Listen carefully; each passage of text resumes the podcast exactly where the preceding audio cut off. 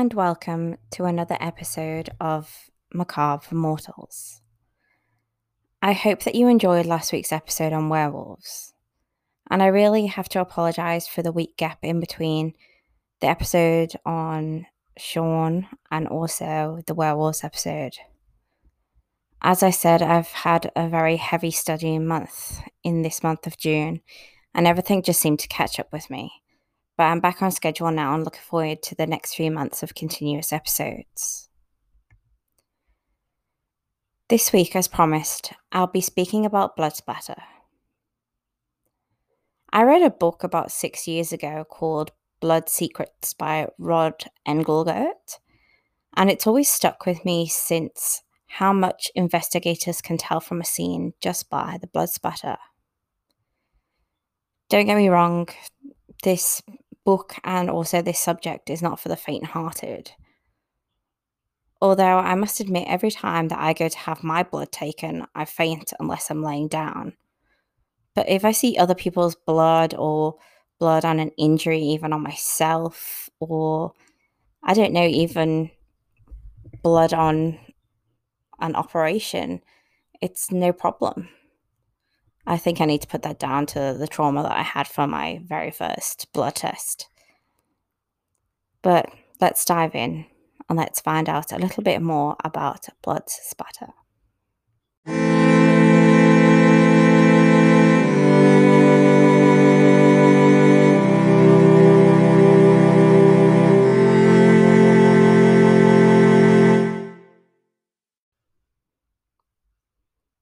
Bloodstain pattern analysis, or BPA, is the field of forensic science that consists of the study and analysis of bloodstains or blood spatter at a known or suspected crime scene with the purpose of drawing conclusions about the nature, timing, and other details of the crime.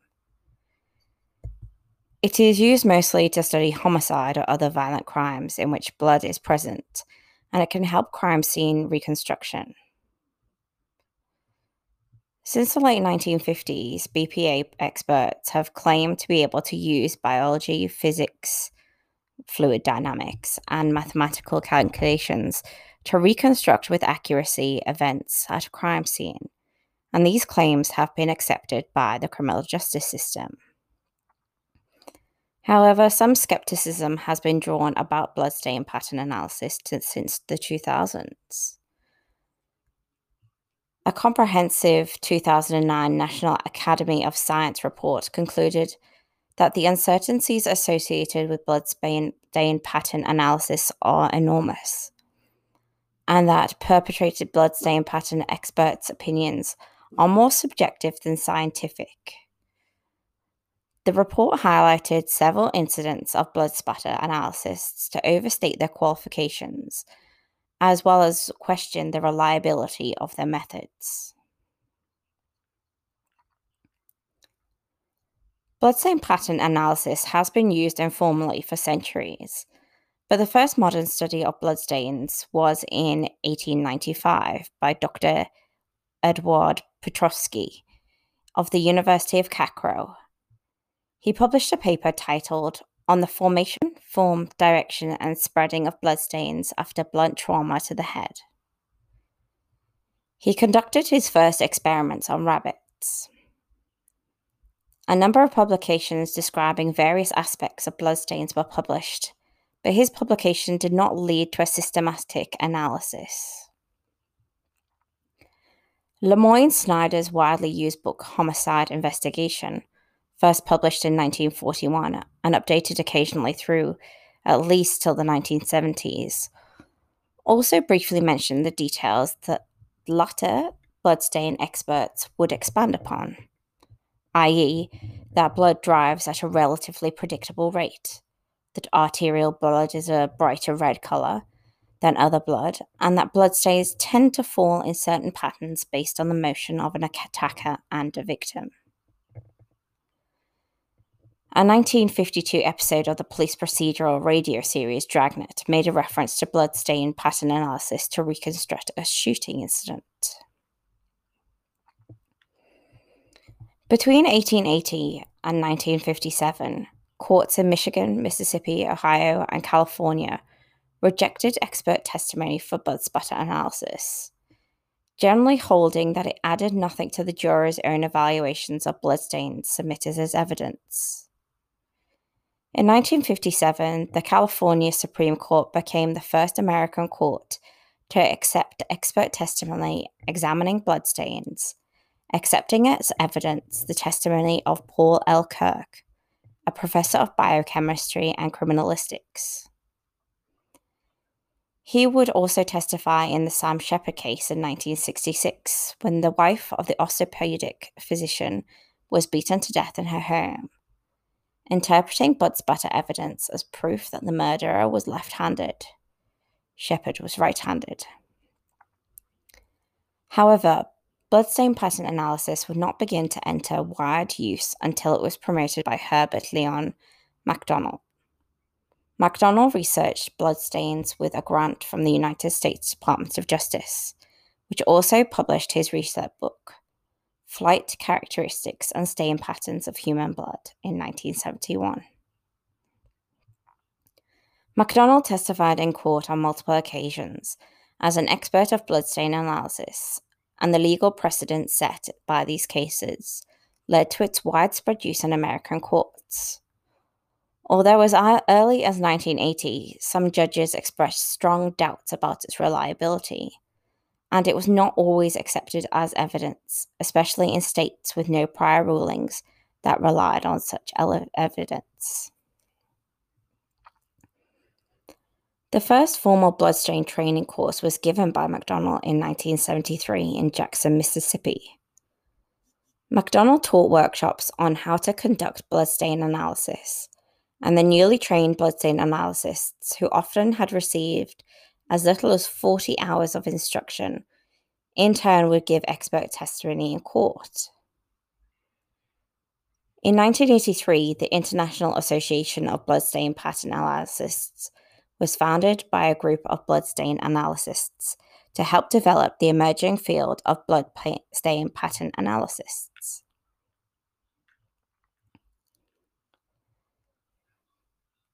Starting in 1995, court cases where bloodstain analysts disagreed with each other raised concerns on the discipline's predictions and miscibility as evidence in court.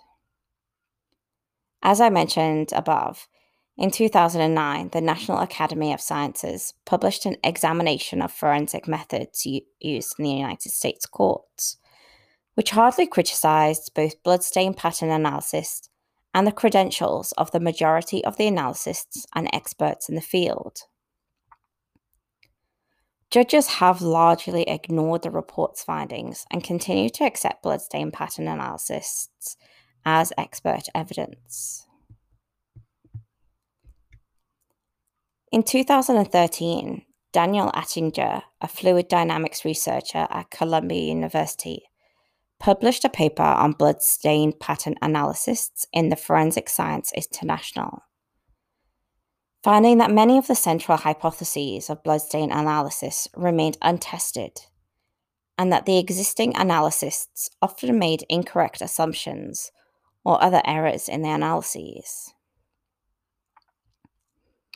The paper also proposed fluid dynamics as a theoretical framework for solving these problems and Attinger has continued to publish several papers exploring these concepts, as have other scientists as well.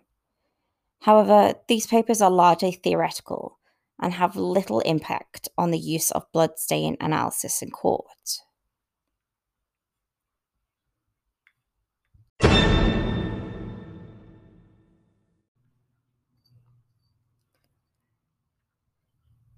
There are many different bloodstain types. The bloodstain can present itself differently depending on the situation, material, and angle it lands. I.e., bloodstain patterns can be hard to examine on porous surfaces such as fabrics. Due to the nature of fabrics, bloodstains can become distorted. From the angle of impact that has caused a bloodstain, in order to determine the blood's origin and the amount of force behind it. The variations in external forces can cause satellite drops. A point of origin can be determined by finding the of, area of conversion of the blood droplets. To find this point of origin, the shape of the blood and the length are often taken into account, and the stringing method is implemented. This method involves drawing lines from each blood splatter and finding the area in which all the blood intersect. Additionally, the angle of impact, as well as other external factors, such as the material on which the blood falls, can change the shape and size of the blood. This point of impact can change the shape of the blood stain. Blood stains, instead of maintaining its original form, may become elongated. In these cases, the blood may have a tail, and this shows directionality. In order to find the angle of impact, investigators measure the length and the width of the blood droplet and use the formula sine A equals width divided by length, the A representing the angle of impact. Impact spatter is the most common blood stain pattern type in a crime scene. It occurs when an object hits a source of blood. In impact blood spatter patterns, blood is often circular and not elongated. There are two types of impact spatter back spatter and forward spatter. Back spatter occurs when the blood is projected back at the attacker while forward spatter is the blood that exits directly from the victim's wounds and projects onto nearby surfaces. The speed of the weapon used in the attack can cause changes in the size of the blood spatter. The speed of the attack is classified into high, medium, and low velocity attacks. High velocity spatter, for example, gunshot wounds, creates small sized droplets. High velocity spatter usually occurs between 100 feet per second and create blood droplets the size of about 1 millimeter or less. Medium velocity spatter, which is something like blunt force trauma, is often made with a weapon and can create cast off patterns. They are often made at between 5 to 25 feet per second and the blood droplets ranging from about 1 to 4 millimeters in length. It's also good to mention here that in blunt force trauma, if there is any hit to the head, there's something that you call one hit for free. So on the first hit, there'll be no blood splatter, but then after that, there will be. Low velocity spatters are usually created just as a result of blood dripping from an individual for example, gravity. Cast off patterns are associated with impact spatter. These patterns are created when the object that is used in the attack is swung and the blood on the object is swung onto a nearby surface. By looking at the bloodstains, the cast off patterns can determine the direction in which the weapon was swung and the speed. In these cases, the length and the shape of the bloodstain patterns can help to determine the speed in which the object was swung. These patterns create elongated and elliptical shapes in blood when it hits the surface of an object. In 1895, Dr. Edward Petrovsky's experiments showed these patterns are often created after the second hit using the weapon.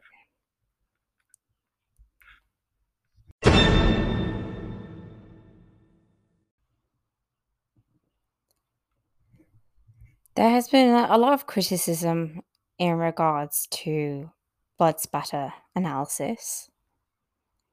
And while it can be a useful tool for investigators, the reliability of courtroom testimony by bloodstain pattern analysts has come under fire, particularly in the wake of the 2009 report by the National Academy of Sciences.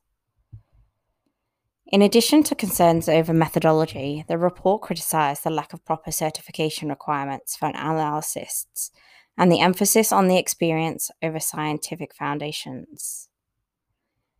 Many bloodstain pattern analysts have testified in court as experts despite having received training in only the form of the 40 hour course taught by MacDonald or by one of his students without institutional accreditation or minimum educational requirements.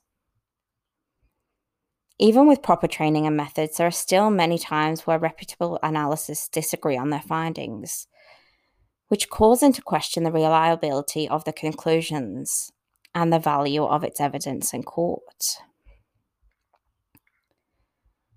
There is very little empirical evidence to support the use of blood spatter analysis in court or any other aspect of the legal system. While certain aspects of bloodstain pattern analysis are supported by scientific studies, such as determining the speed of the splattering blood, some analysts go well beyond what is verifiable.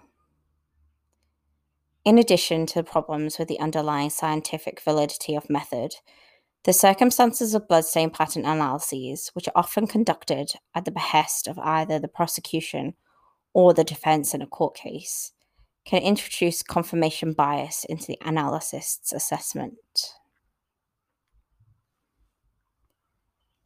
I'm just going to touch on a few cases in history in which blood spatter analysis has actually been used.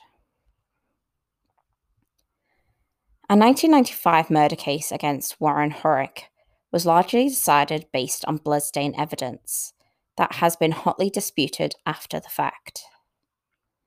The police and the district attorney's office believed in Hurek's innocence. The appointed attorney for the prosecution found a bloodstain pattern analysis to testify that, rather than being a suicide, as believed for a number of reasons by police, it was murder due to the pattern of small blood flecks around the accused, which, according to the analysis, had come from high velocity blood from gunshot, rather than the blood that simply got on through his attempts to provide medical aid to the victim. Other bloodstain pattern analysts have since disputed this claim and said that the bloodstains were consistent with medical aid. The original analyst has conceded that his claims are not as strong as he originally presented as it being, although he still believes in Hurek's guilt.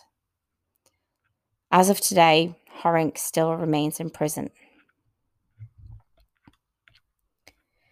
In the criminal case against David Camm, who was tried three times for the murder of his family, on largely on the basis of blood spatter evidence, both prosecution and the defense used expert bloodstain pattern analysis to interpret the source of the approximately eight drops of blood on his shirt. The prosecution's experts include Tom Bevel and Ron Englert, who testified that the stains were high velocity impact spatter. Paul Kish, Barton Epstein, Paulette Sutton, Barry Goethes, and Stuart H. James testified for the defense that the stains were transferred from his shirt brushing against his daughter's hair. Dr. Robert Shaler, founding director of the Penn State Forensic Science Program, decried blood spatter analysis as unreliable in the Camm case.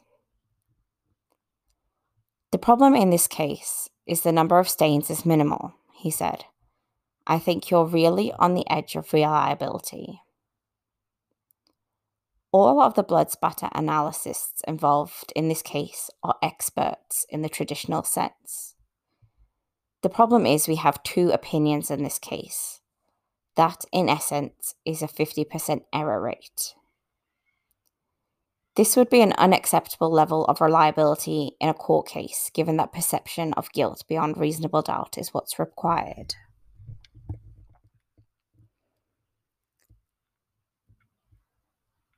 Further complicating matters was the testimony of Rob Stites, who testified for the prosecution as an expert blood spatter analysis. It was later uncovered that he had no training and his credentials were fabrications by the prosecutor. His testimony that the blood on Camm's shirt was high velocity impact spatter aided in the conviction of David Cam.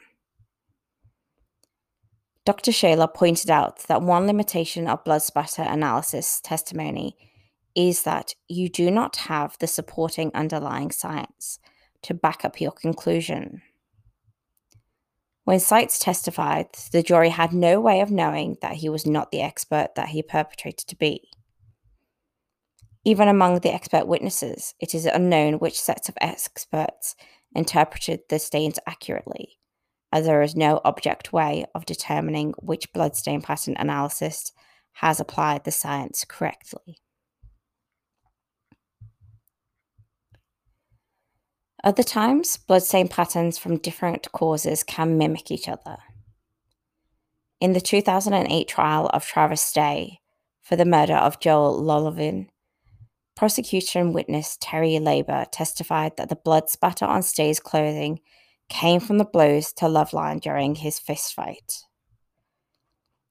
After a review of the evidence by Paul Kish, another bloodstain pattern analysis, Laber, reviewed the report submitted by Kish and revised his findings to include the possibility that the blood came from expiration from Lovelien.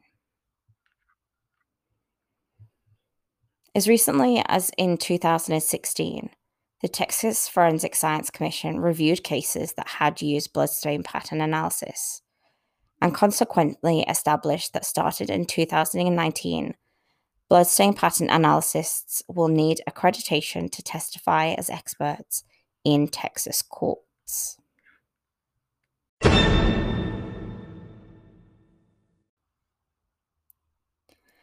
I thought that I would end this episode on a little bit of a lighter note by giving you seven facts about blood spatter that you might not have known.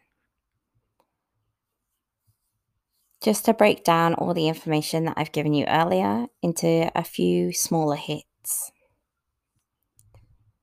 Number one, blood spatter analysis, more professionally termed as blood stain pattern analysis (BPA), is not a new technique in investigation of brutal crimes. In fact, it was studied, probably for a degree, for centuries. However, the first surviving modern study of the BPA occurred in 1895 with Eduardo Petroski.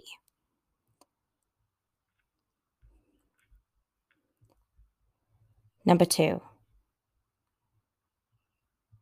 the Sam Sheppard case, which is thought to have been the inspiration for the television series and subsequent film The Fugitive, was instrumental in expanding the use of blood spatter analysis technique in the USA. On the 4th of July 1954, Marilyn Sheppard, the wife of prominent neurosurgeon Dr. Samuel Sheppard, was found bludgeoned to death in the Bay Village, Ohio home that the couple shared. Although Dr. Sheppard claimed to be asleep downstairs when he awoke to his wife's cries, he tried to stop the intruder from killing her. He was convicted of second degree murder. His conviction was overturned by the US Supreme Court in 1966 and he was granted a new trial, during which he was found not guilty. Testimony from the University of California, a Berkeley biochemistry professor and forensic science pioneer, Dr. Paul Kirk, was thought to be integral to the new verdict. The crime scene was extremely bloody.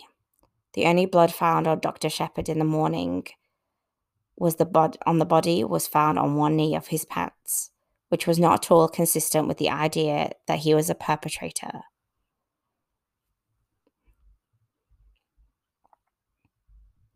There is a difference between blood spatter, blood drip, and blood transfer patterns. Number three. Although they are each part of the forensic branch of blood spatter pattern analysis, there is distinct differences between blood spatter patterns, blood drip stains, and blood transfer patterns. Blood spatter patterns are not what most people generally think of them when it comes to blood splatter. These droplets of blood have been acted on by forces other than gravity, either being cast off of a weapon or spraying from a victim onto a surface. The shape and size of these droplets can help determine the positioning of a victim, the type of weapon used, and the force used in the crime. On the other hand, blood drip stains appear when only gravity works on blood. It may fall from an open wound on a victim, or a perpetrator or may drip off a piece of clothing or a weapon. These different types of patterns can help determine in which direction and at what speed the person or object was moving at the time of the blood drip. Finally, blood transfer patterns occur when blood moves between objects by the way of conveyance, like a hand, a shoe, or a piece of fabric. These could be the result of a struggle or of an attempt of a perpetrator to clean up or escape quickly.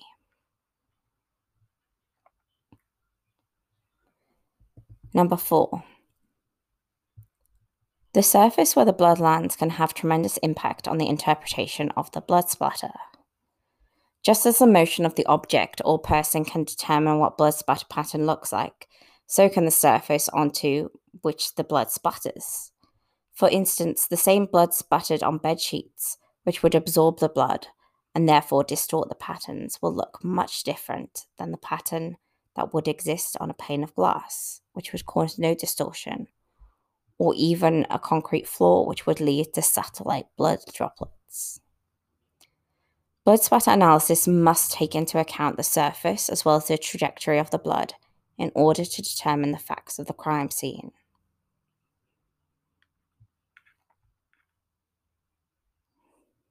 Number five. Blood spatter analysis is perhaps most often used to confirm or refute the statements of a witness or suspects present at the commission of a crime. While blood spatter analysis can be extremely eff- effective in determining the placement of perpetrators, victims, and weapons during the course of a violent crime, rarely are blood spatter analysts called on to make these assertions on their own. Rather, blood spatter is most used as a tool to support or refute eyewitness testimony. For instance, a suspect may argue that they acted in self defense during the commission of a crime. But a prosecutor may be able to call a buzz spatter analysis that can offer their expert opinion that the victim was sitting or laying down, hardly on the attack, when the crime was committed, therefore refuting the suspect's account.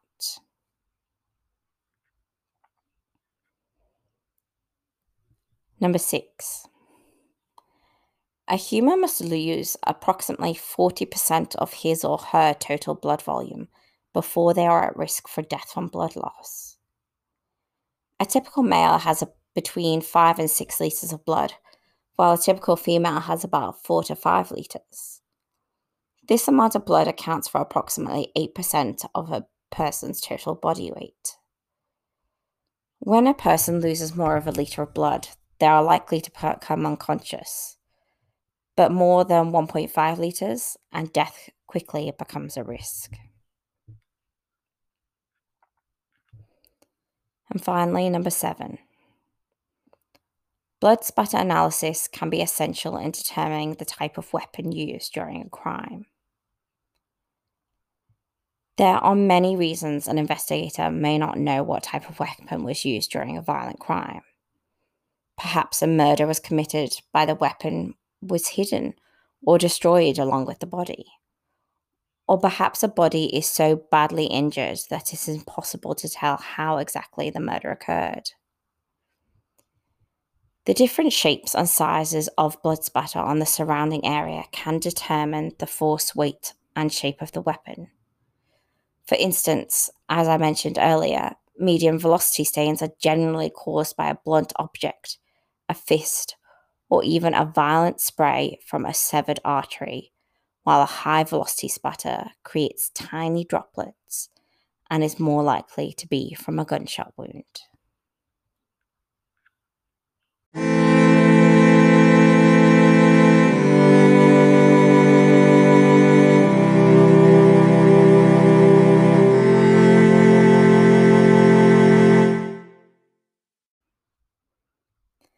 My sources this week were Wikipedia, forensiccolleges.com, and Forensic Sciences Simplified.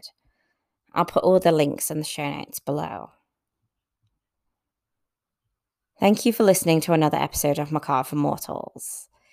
If you do have a case or a study or any specific forensic science or even a psychological disorder that you would like me to cover, then please drop me an email at macabreformortals at gmail.com.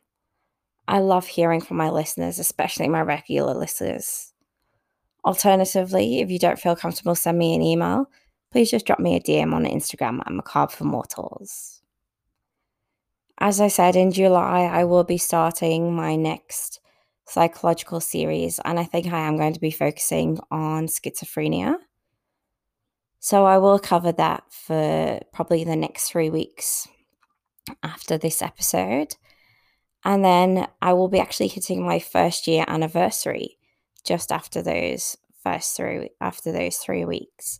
So I'm trying to think of a really good episode to be able to cover on that year episode.